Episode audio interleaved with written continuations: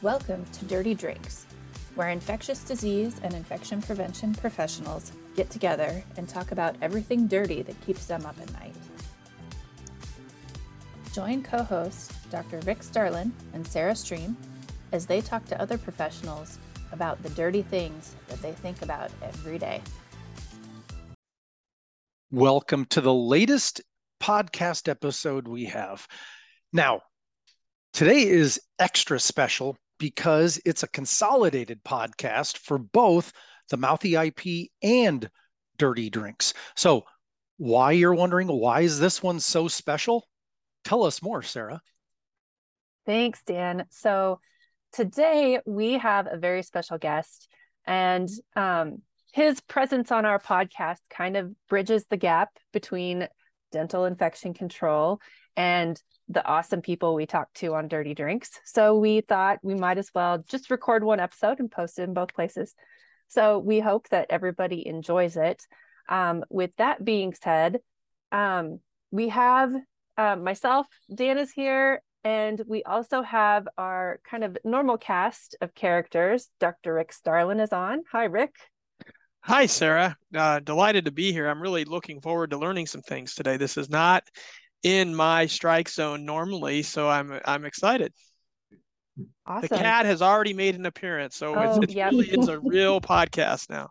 Not it's not a real podcast until the cat comes on camera. Um, we also have the lovely Kate Tyner. Thank you for having me here today. I'm also very excited that we have one of our uh, brothers in arms, it sounds like, on the call today. Yeah. And then our special guest today is Dr. Steve Geiermann, who is a dentist extraordinaire, public health professional, and advocate for dental health safety. So thank you for joining us today, Steve. We're so happy to have you on. Thank you. Um, so before we started recording, you gave us a great background of kind of where you grew up in your professional life. So would you like to tell our guests a little bit about that? Sure. So I am a retired captain in the U.S. Public Health Service. I, uh, my dad worked at Monsanto Chemical, made all soap, and I hated my dentist. and that's because I'm old. Back in the days before people wore gloves and dentists smoked in their office, he smoked two packs of Marlboro a day. And those little stogie fingers were in my mouth, and it was like ick. But I went to dental school at University of Michigan, graduated in 1983, but I didn't have a dad to move over in the practice, and I certainly didn't want to go back to my dentist.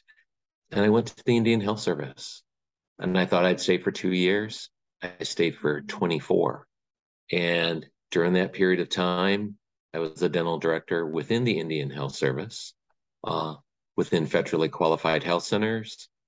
I was a project officer for the National Health Service Corps and for the HIV/AIDS Bureau, which gave you great infection control uh, information early on. And I was a HRSA regional dental consultant for the Upper Midwest. I was the eyes, ears, hands, and feet of central office and helping our projects move forward with oral health. And I do need to say from the start, when I was in dental school, I would use the terms dental and oral health synonymously. I would never do that today. And this is important for Rick because dental is something I do with my fingers. It's a procedure. It's how dentists get paid. I'm more interested in the bigger picture. It's oral health. Oral health is integral and essential to overall health care. And when you look from pregnant women across the lifespan to our esteemed elders, there is not a single scenario that we could talk about where oral health is not important to that. And I retired in 2008 from the Public Health Service. I had two glorious days of retirement, and I was lured to the ADA and the American Dental Association. I've always been a member. You cannot be, you cannot have a voice unless you're a member. And I worked for the council that did not look inward at the dentist. We were that suspect council that looked outward towards the oral health of the public. And I thrived for almost 15 years. I retired this past July. And uh, it was a really good time. And my work is not done. I serve on several boards, and I'll let natural attrition happen there. And I am uh, the chair elect of the Organization for Safety, Asepsis, and Prevention, better known as OSAP. And uh, it is a pleasure being here with you. And uh, I can't wait to hear some questions that will stump me, and I'll have to ask Sarah to answer them. So thank you. I always get the hard questions. cool. There you go. Well, thank you so much for joining us. Um, you've got a lot going on right now, and um, I know that Kate has some good questions for you. So, Steve, I'm particularly interested to talk about the Dental Patient Safety Foundation. So, mm-hmm. will you um, set us up and tell us more about that organization, please? I will. So, if we go back, I had said that I worked for the council, originally the Council on Access Prevention Interprofessional Relations, and it morphed into the Council on Advocacy. Really important word to get in your council's name Council on Advocacy for Access and Prevention. And because we looked outward, it's such a vast universe. We had uh, at least six to seven advisory committees of experts who would come in. And one of mine was the Medicaid Advisory Committee. And they would bring up all kinds of subjects. And one of the topics one night was sedation deaths of children in Texas. And we just weren't happy with the responses that were being followed up on there. And it was a pediatric dentist in Texas that brought it up. And we started nosing around and we were introduced to the term of a culture of safety in dentistry. Now, we are not unique. Since Lucian Leape, what a great name. Mm-hmm. Uh, I love alliteration. Lucian Leape wrote To Err is Human mm-hmm. over 30 years ago. And medicine has been climbing this hill of their own culture of safety for over 30 years. And along with nurses, along with pharmacists, and we'll we'll come to that in a minute. But we started asking questions. And I'll be honest and say we wanted to investigate this further because dentistry is generally an isolated profession. We have our own silos. And I had mentioned uh, to this esteem group earlier that when I was in dental school, I would use the terms dental and oral health synonymously. I wouldn't now. Dental is something I do with my fingers, it's a procedure. Oral health is the bigger picture and it's how everything fits together. Oral health is integral to overall health. So we were curious about a culture of safety in dentistry and what we could learn from others. And we did get the ADA trustees and the House of Delegates uh, to, to give us time to investigate this. And uh, we were not met with open arms. Dr. Geiermann, why are you asking these questions? You know my practice is safe. And we learned early on that one of our mantras is we don't know what we don't know. And so we we did a lot of investigating. We really followed the major tenets that uh, the early work in medicine was doing. And one of the pieces that was missing, and COVID helped us because we're doing this in the midst of the pandemic. Mm-hmm. The pandemic actually did help move individual practices forward, but we needed to know how can I learn from others? Think about aviation. It is safer to fly in a plane than it is to drive a car. And part of that is if there's a near miss or an adverse incident, it is thoroughly investigated. What were the possible causes? What can we do to avoid that? And pilots read that like the fifth gospel. Dentistry doesn't do that. They they're very closed. If something bad happens, let's just address it and hope it goes away. Mm. So we I was introduced to the Dental Patient Safety Foundation. It is a PSO, a patient safety organization, and my medical colleagues know what those are. There's bunches of them around the country, and entities like hospitals, when there's a near miss or an adverse incident, they have to write it up. And they learn from each other, and it is a cool system. There is one dental patient safety organization, and it's in my backyard. I live in Chicago. It's out by O'Hare, that big, thriving metropolis of an airport. And the Dental Patient Safety Foundation, and if you Google that, Dental Patient Safety Foundation, you'll get lots of good info. It was formed in, I want to say, 2017 for just that same reason. Dentists or anyone could offer examples of near misses, adverse incidents. They would be gathered in an anonymous, non discoverable manner, collected, and reports would be written that people could read so they could avoid that challenge themselves. And if you go on the site, there are approximately 20 reports. Uh, one of the most striking is about patients catching on fire. And when you think about how many people only want to see the dentist under nitrous, blue is a, my favorite color. It is not good if you're blue, uh, Kate. So instead of just nitrous oxide, I do have a fair amount of oxygen mixed in there so that you maintain your lovely color. Oxygen is flammable, flammable. So if I happen to be, you know, just smoothing off a crown with a high speed and it throws a spark, boom.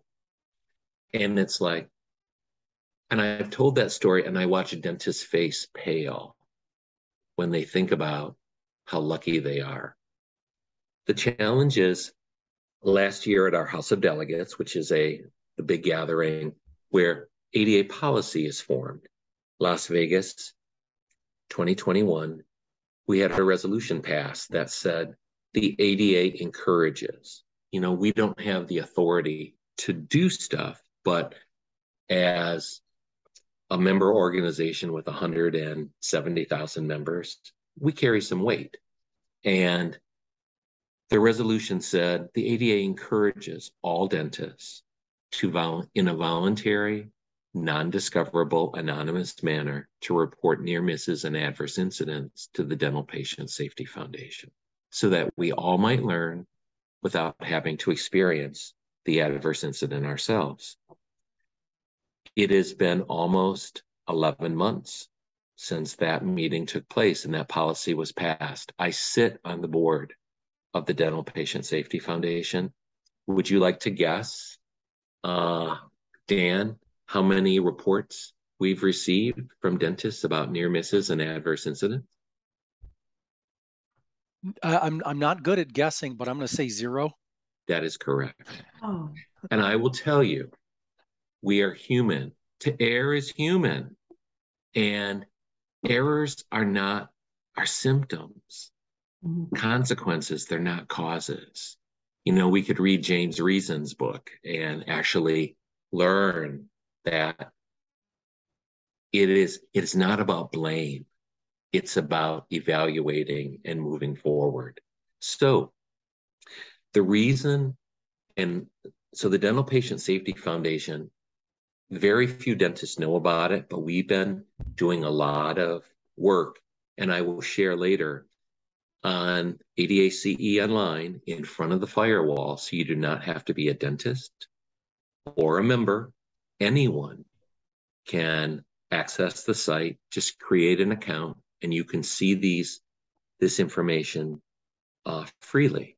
And one of the things there is an introduction to a culture of safety. We did that for the Academy of General Dentists about uh, three years ago. It's really nice presentation, very clear, but just this past January, we did, uh, we were we were introduced to a group in the University of Washington called the Collaborative for Accountability and Improvement. They are a very interesting group. Tom Gallagher, an internist, is the executive director. It's a group of lawyers with a few mm. healthcare consultants They've been around more than 20 years and they have helped physicians, their medical colleagues, nurses, and pharmacists embrace transparency. Most dentists do not want to share their dirty laundry of near misses and adverse incidents because, oh my God, they'll sue me. I'm a University of Michigan boy, undergrad and dental school. The big university medical system. So we're talking the general hospital, children's cancer, go through women's. They made uh, a policy, and it was more than just a policy, but it was a commitment, full transparency. And after a good number of years, they released their data. Their liability and risk went down 60%. So we have been sharing this information with our dentists. And we did a survey this spring of just a small sample. We're doing a bigger one this fall. But we found that 93% of dentists do not feel adequately prepared or have access to the appropriate resources to, to address an adverse incident with their patient, with the patient or with their peers. In August of this year, just last month, we brought that information to the ADA trustees, and they actually uh, committed a sizable chunk of change for the collaborative on accountability and improvement to actually survey between two and 3,000 of our members on attitudes and experience so that we have a really strong foundational baseline about because we know this is something we need. And I'll end this little part by saying we will create some educational modules to help people understand this better. But the one people are hungering for, and they've done this in medicine, when something bad happens, for you to open up this module called Just in Time.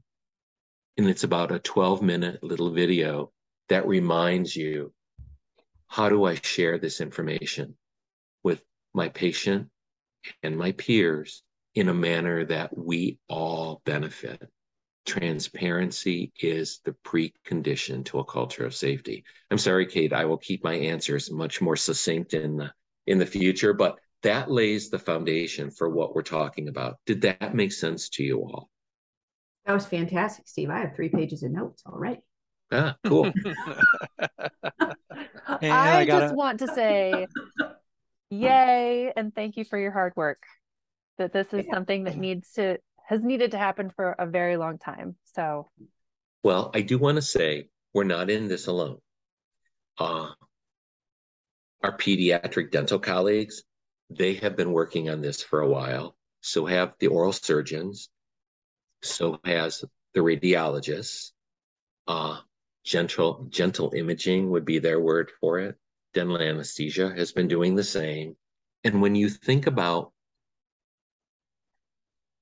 you know it doesn't matter which company you want to pick but healthcare providers hate insurance people no matter what but they're actually good people and the special one here because they're us it's the dental risk liability insurance people, CNA, the dental insurance company on the West Coast. There's bunches of them. They have a vested interest in reducing this as well for their networks. So we have found just a kinship with them. And as you might imagine, dental schools as well. And most dental schools, they have excellent safety programs. They protect the patients, the students slash residents, and the institution. And I, of course, asked the bad question. That's great. If there are 28 options that your graduates could take when they graduate, and if half of them involve starting something from scratch, are they going to be lucky like me to have dental assistants who are old enough to be my mom that I was smart enough to listen to? But if they have to do it themselves, have you given them the tools about not what I'm talking about today, but what does it mean to do dental infection control? And it's more than just doing a weekly spore test on your autoclave. A lot of students think, does every office have these two windows? Dirty goes in here and the clean stuff comes out here.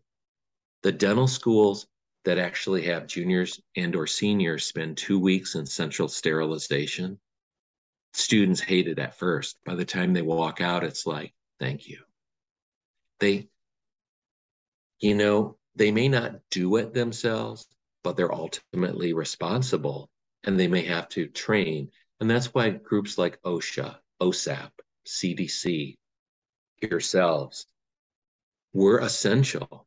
Uh, and there's a delightful little OS, OSAP video called "If Saliva Were Red," and where and where the guy, the dentist at the time, is wearing a white coat, and within one minute, the saliva, which is stained red, looks like Kate's blouse, and it's like, wow, we're in a butcher shop. And we all know that universal precautions are no longer just bloodborne pathogens.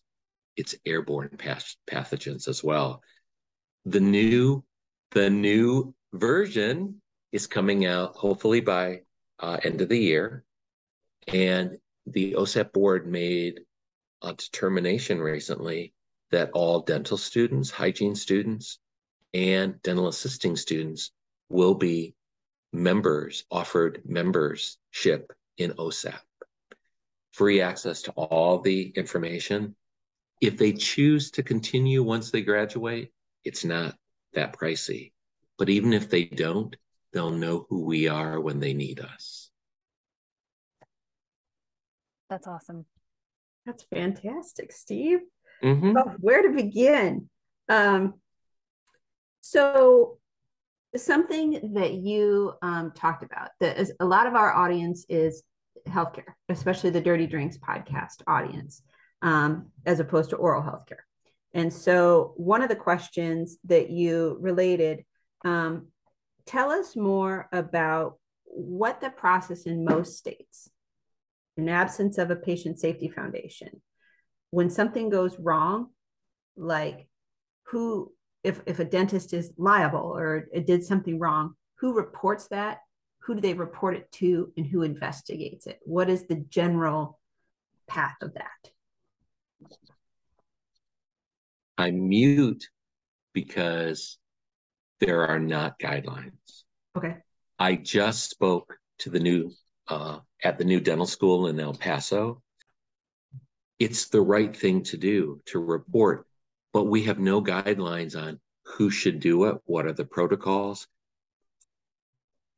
Things are changing. When I graduated, 80% of dentists were in private practices. They were kings and queens in their own realms. There was no obligation to report anything.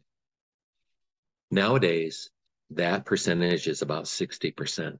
And there are dental service organizations, DSOs, we call them. You might think about Pacific or Aspen, those kind of entities. And and also think on both coasts. Kaiser Permanente Mm-hmm. versus United Healthcare, where they're not just medical, but there is an oral health and a mental health uh, component. Yeah. Better for worse at times, you know, but we're we're learning our place, mm-hmm. and so we are bringing oral health into the fore. If I were to ask you, Dan, what kind of oral health benefits are there in Medicare? Do you know that answer? It's pretty I, similar to the answer you said before. I'm gonna guess two then. Is zero. That is correct.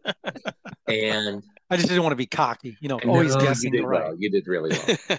but I bring that up because uh, it's important. The the new CMS dental director, we've only had uh, three: Dan Schneider, Lynn Mouden, and now Natalia Chalmers. And we've made progress. Dan Schneider, he was situated on the Medicare side. Well, that was nuts. There was no oral health benefit in Medicare, but it was safe to put in there. Uh, Lynn Mouden was on the Medicaid side. I would say there were two to 400 medical consultants at CMS, one dentist, and still hidden in a broom closet. Natalia Chalmers sits in the administrator's office. So oral health has moved up. And right now, there is a path afoot to talk about can we have oral health benefits based on medical necessity? And I, I argue with the ADA on a regular basis. It's like, mm, I think I could, we could agree to these three diseases. And it's like, oh, I'm really sorry. You may be organized dentistry, but you don't have a license. I do. And I can make the case for anything as long as I can justify it through a prior authorization. That's what medical necessity is. And I bring that up because it it's not just Bernie Sanders. There are many elected representatives at the state and the federal level that mm-hmm. that are that are understanding the importance of oral health. And right now there is a and you'll think, why are you telling me all this? It, it does lead right back to safety because these are all pieces of a puzzle. Uh, kids, because of EPSDT, early periodic screening, diagnosis, and treatment, through Medicaid and the CHIP program, Children's Health Insurance Program, they are guaranteed by law to have care.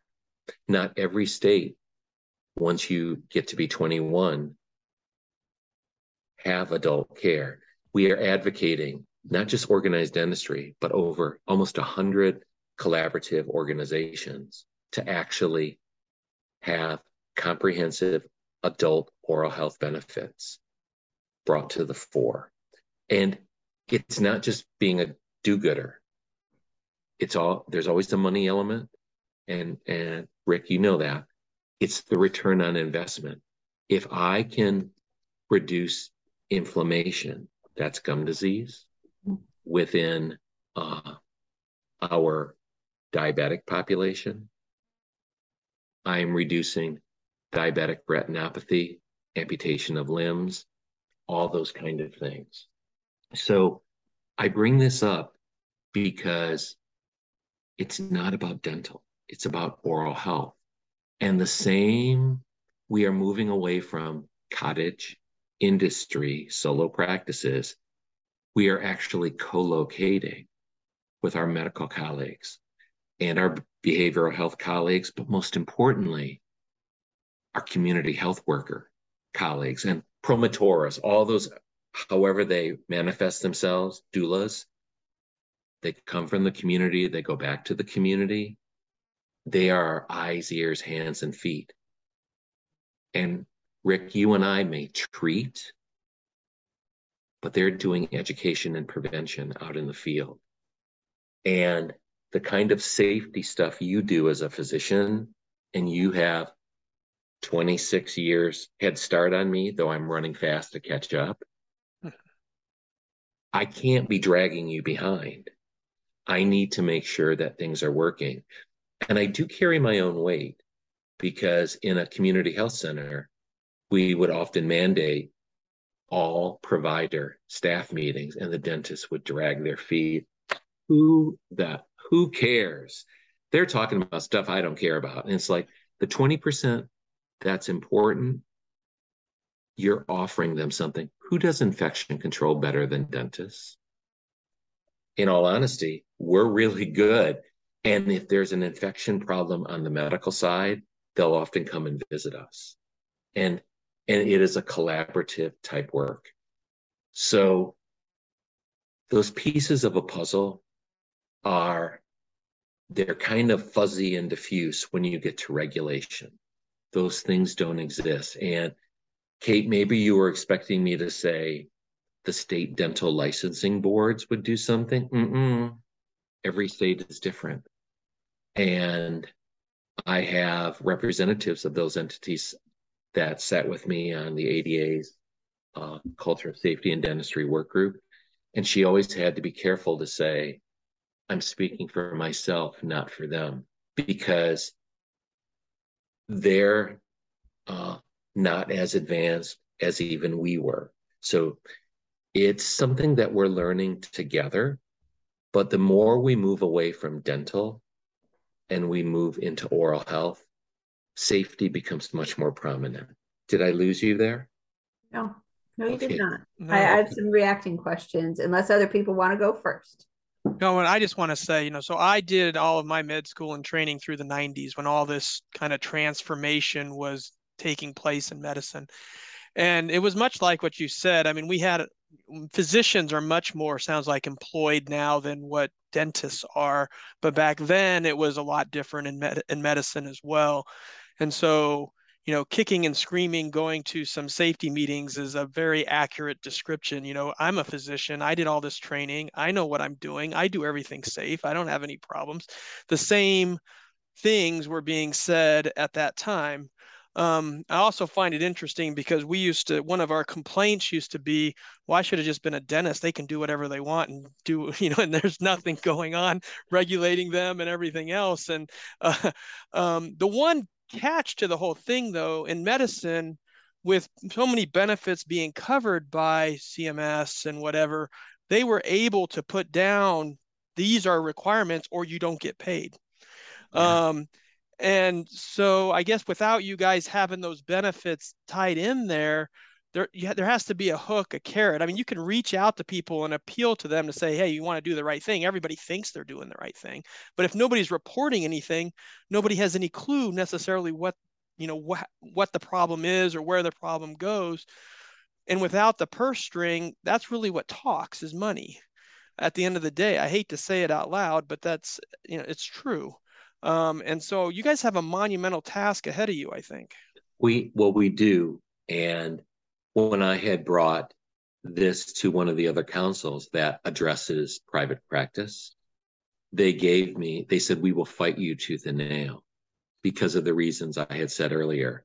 Increased overhead to my practice, more, more regulations, and you're telling my patients I'm unsafe. But when we went to the House of Delegates, quiet, because as you can imagine, it is politically incorrect to speak against safety. But at the same time, it is safe to be quiet and hope we go away. We were actually given a three year mandate with no funding. And if you've been around big organizations, if you're given that big of a job with no funding, somebody wants you to die. but you know what? COVID came, and I, after being 15 years, I had a really good budget. I funded it myself. Ouch. and we survived. And we're we're we're continuing to make headway. And I'm a firm believer that there are strength in numbers and diversity. It, this cannot just be organized dentistry. It, we do need the specialties we need dental schools. We need, and we have medical representation with us, the insurance companies. So you sort of see this is all pieces of, that's my favorite motif, pieces of a puzzle. I grew up with my grandma. And before you sit down at the table with her, she'd say, Oh, honey, stop. Would you look under the table and see if there are any pieces I dropped?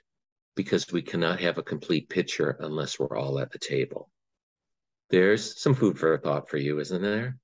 Mm-hmm. So, uh, but Rick, thank you. We could not have come as far as we have without our medical colleagues. And uh, we're getting there slowly but surely. Next question, Kate. So, before we started the show, we talked about uh, Sarah Dr. Starlin and I talked about at ICAP, one of our main thrusts is going into facilities without cost and essentially consulting for infection control. And um, then we we report that back to facilities for them to fix of their own accord, right? They're the, the primary accountable people to fix what we find. Um, but then the bigger thing is presenting those results in aggregate, right? to start telling the story of in dentistry, very similar to the Patient Safety Foundation of, hey, did you all know that this is the way it should be? And 80% of facilities are not doing this. And so I feel like we walk on a tightrope all the time, that we have to be very careful how we report our opportunities to improve so that um, we essentially catch people like they, they want to be interested to fix those things but we don't want to scare people away um, our biggest fear with our dental outreach at this time is that somehow we would earn a bad name that um, either what we recommend is not possible or that um, we can get people in trouble. But at the same time we have all this stuff that we see and we want to do something about it at a bigger level. And so I wonder, I imagine the Patient Safety Foundation has a similar uh, haunting backstory, right? Is we hear all this stuff. How do we get it at a system level where it starts making a difference without frightening people away? Well, several things. One is can I assume that the consultations you're doing are to both public and private entities? You may assume, yes. Okay, so let's talk about the public ones first. And let's just use that we have safety net entities. The largest percentage of those are federally qualified health centers mm-hmm. that are funded by the federal government through the Health Resources Services Administration, particularly the Bureau of Primary Health Care. One of their principal mantras is we support medical dental integration.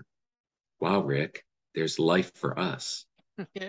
And and as I said, it's like you have to you have to go at it with a win-win.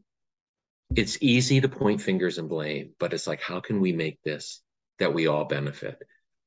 To be able to share uh, a front door back door approach meaning front door is you share it with through the primary care associations uh, for people who are listening that don't know what that is where like medical and dental societies they represent the providers the more the private side though we work across every every aspect but we do a lot of advocacy on the private side primary care associations are funded in every state to represent the public entities. And they are they are funded right from HRSA. And to be able to have the people you work with share it with their project officer. And and it's not about counting. Uh dentistry is big at counting. I have done this many fillings. I have done this many this. And my my question is oh those are all nice. But remember how I said one of our prime partners are community health workers? In, in the little community where I grew up, Carleton, Michigan, let's just say this community health worker that has 300 clients. And we'll just say they're all diabetic. He has access to the individual A1Cs of those people as well as a collective community number to be able to add oral health prevention, case management, care coordination into that regular mix when he's going into people's homes and he's trusted. And it's like, he's not just getting people to the dental clinic, but he's talking to them how if you take good care of your teeth, you're not going to lose them as a pregnant woman. You're not passing on the bacteria that causes decay to your babies. They are not getting early childhood caries. They are entering kindergarten with a generally healthy mouth. You get my you get my gist. Mm-hmm. But after a year, that same community health worker goes back and look at those A1Cs, and I would bet you they're improved just by virtue of talking. And the thing is, I can't claim full responsibility, but I'm sure as hell going to claim a lot that oral health has made a difference here. And the more you repeat stuff, people listen. And I hate to say this, but you just have to watch the news at night, and there are people repeating things that have no basis in fact, but they are gaining traction. We need to be doing that as well, but we need to have outcomes. So that's an important piece. So the front door is by going and helping educate the feds and look at the difference we've made. And your clients, they want to do that because we want the feds to smile upon us and they'll give us more money so that we can see more people. The backdoor approach, all of those entities have elected congressional people at the state and federal level. If the feds or the governor are not paying attention, to have a congressional person knock on their back door of their office and say, hey, by the way, oral health is important, that makes a big difference because a hundred good letters, eh, five bad letters, or people knocking on your door saying you're not paying attention, people pay attention. So it has to be both. If I went to one of your clients and I just ask,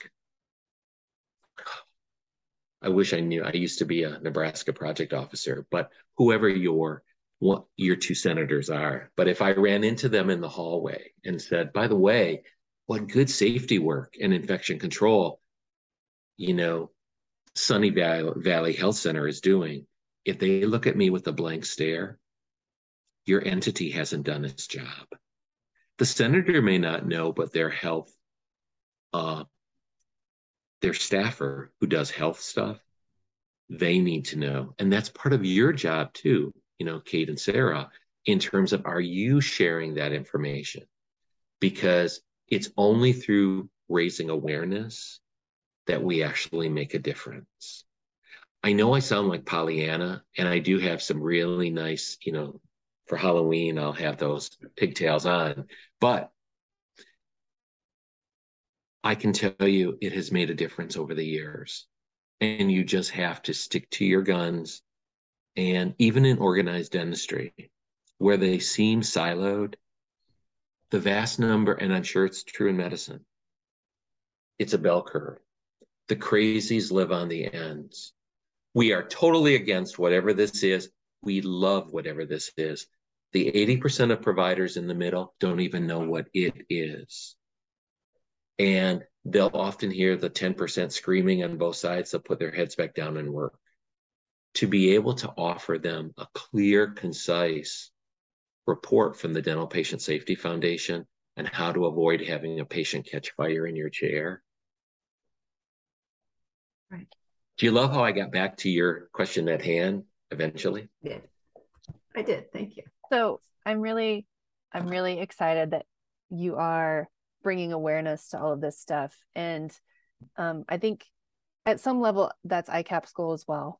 Um, you know, we're funded to support these programs, but on the back end, we take all of our data and put it into research briefs and abstracts that we take to different um, association meetings. So this last year, I was able to do two different abstracts. I took one to APIC and one to OSAP. I don't know if you saw my poster at OSAP, Steve, but I saw we, all of them. Did you? Thank you. Awesome. I did. Um, but you know, standing talking to providers with these posters and them looking at these areas for improvement, opportunities for improvement that we've identified that we have hard data on.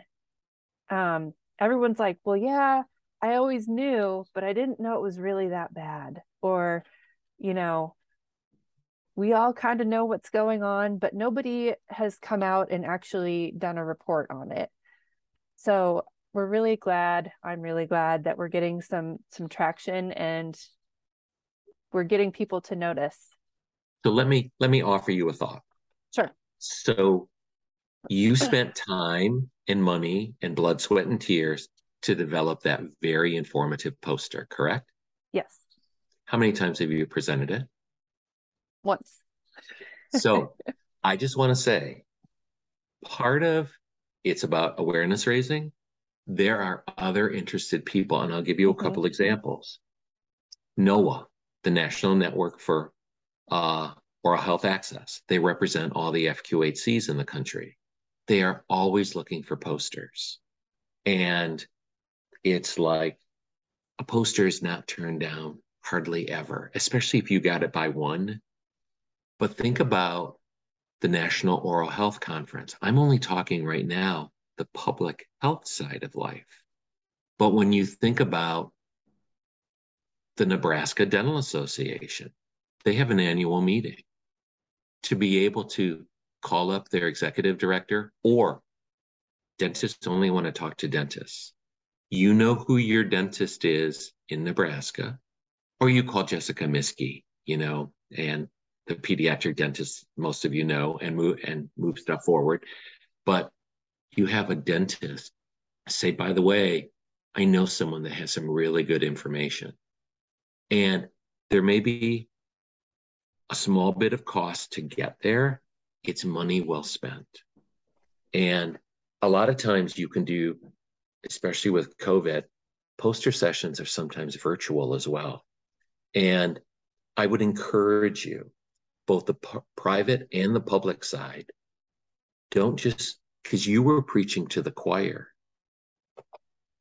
I'm an upper second tenor, and I love people to preach to me so I can sing better.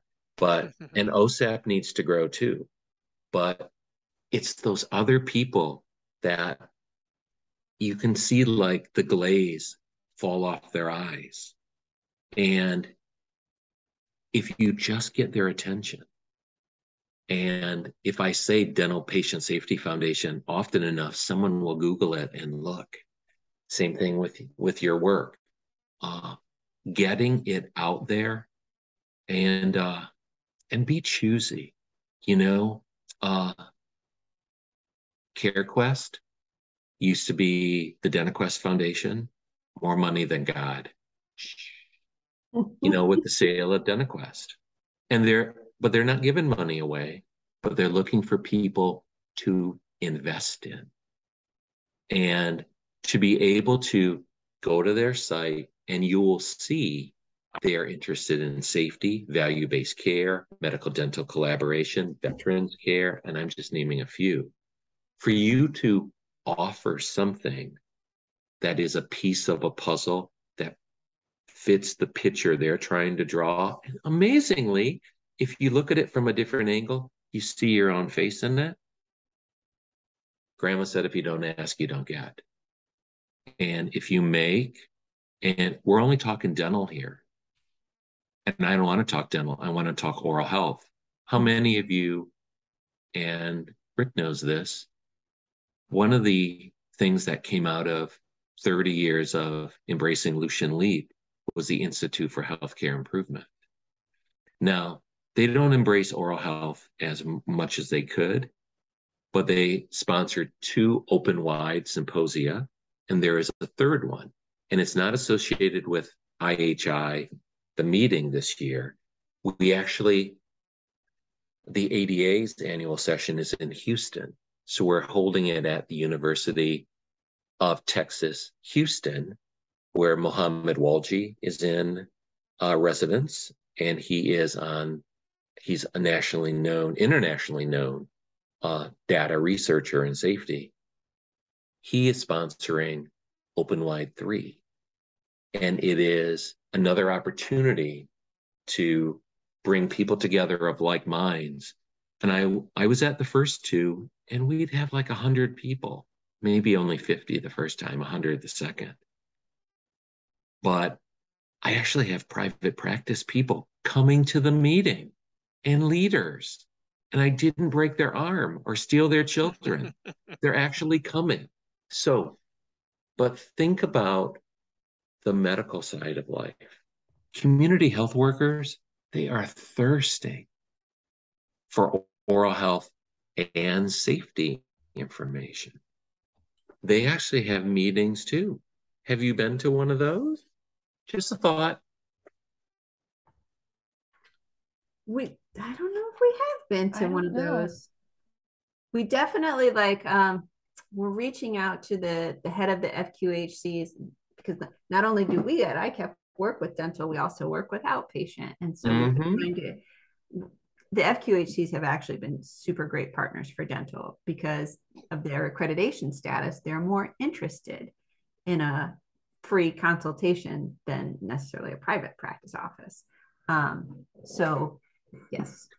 Well, uh, David Perrott, if you know that name, he's the former chair, dentist, oral surgeon, physician who was the chair of uh, the Joint Commission.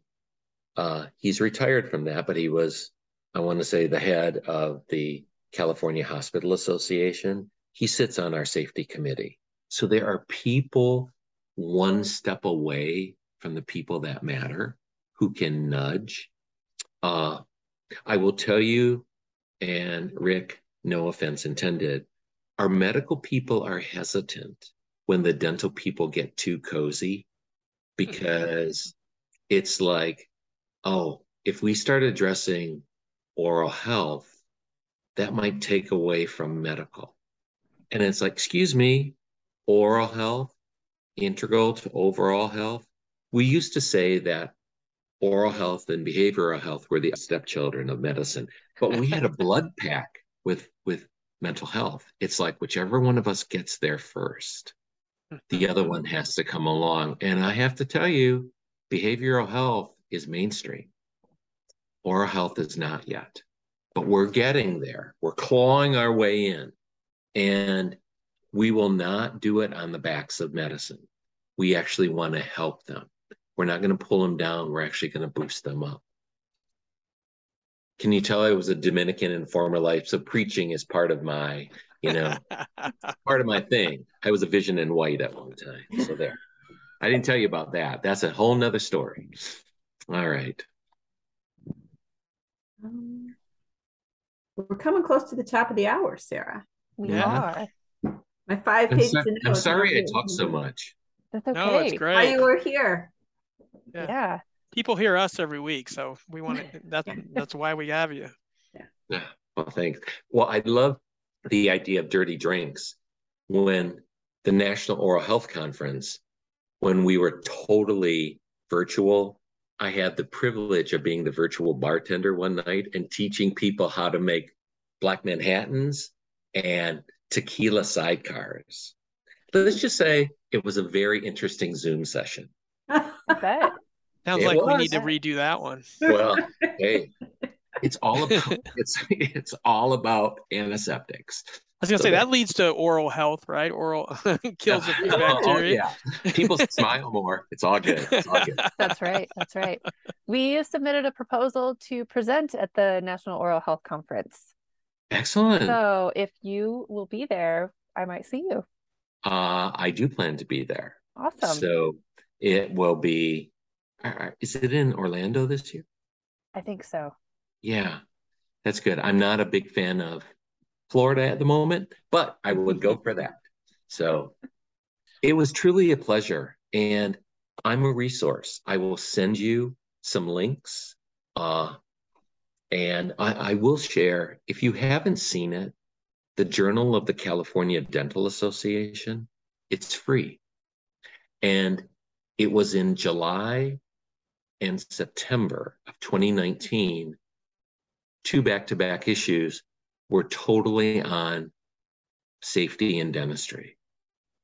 Wonderful resources and uh, just really solid solid information.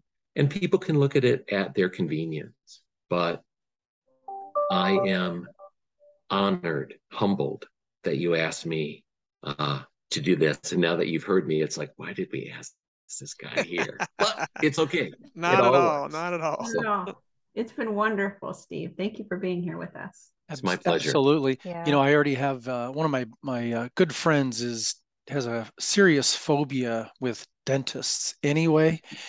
And when I tell him about people catching fire in dentist chairs, it's just going to add another dimension to that whole conversation. I would be happy to speak with him privately. It's all good. all good. But I look forward to seeing you at the National Oral Health Conference, at Open Wide 3, at the Institute for Healthcare Improvement, or at your local watering hole where we're probably discussing the benefits of fluoride within certain adult beverages. Thank you. Yes. Thank you, Steve. It's a pleasure. Thank you. All right. Take care. Bye now. Bye. Thank you for joining us for today's episode. If you enjoyed this content, please share it with your friends. And don't forget to be a part of the conversation by following us at dirty underscore drinks on Twitter. If you would like to share your story, reach out to us through Twitter to become a guest on future episodes. We would love to meet you. Have a great week and make sure to get your fill of dirty drinks.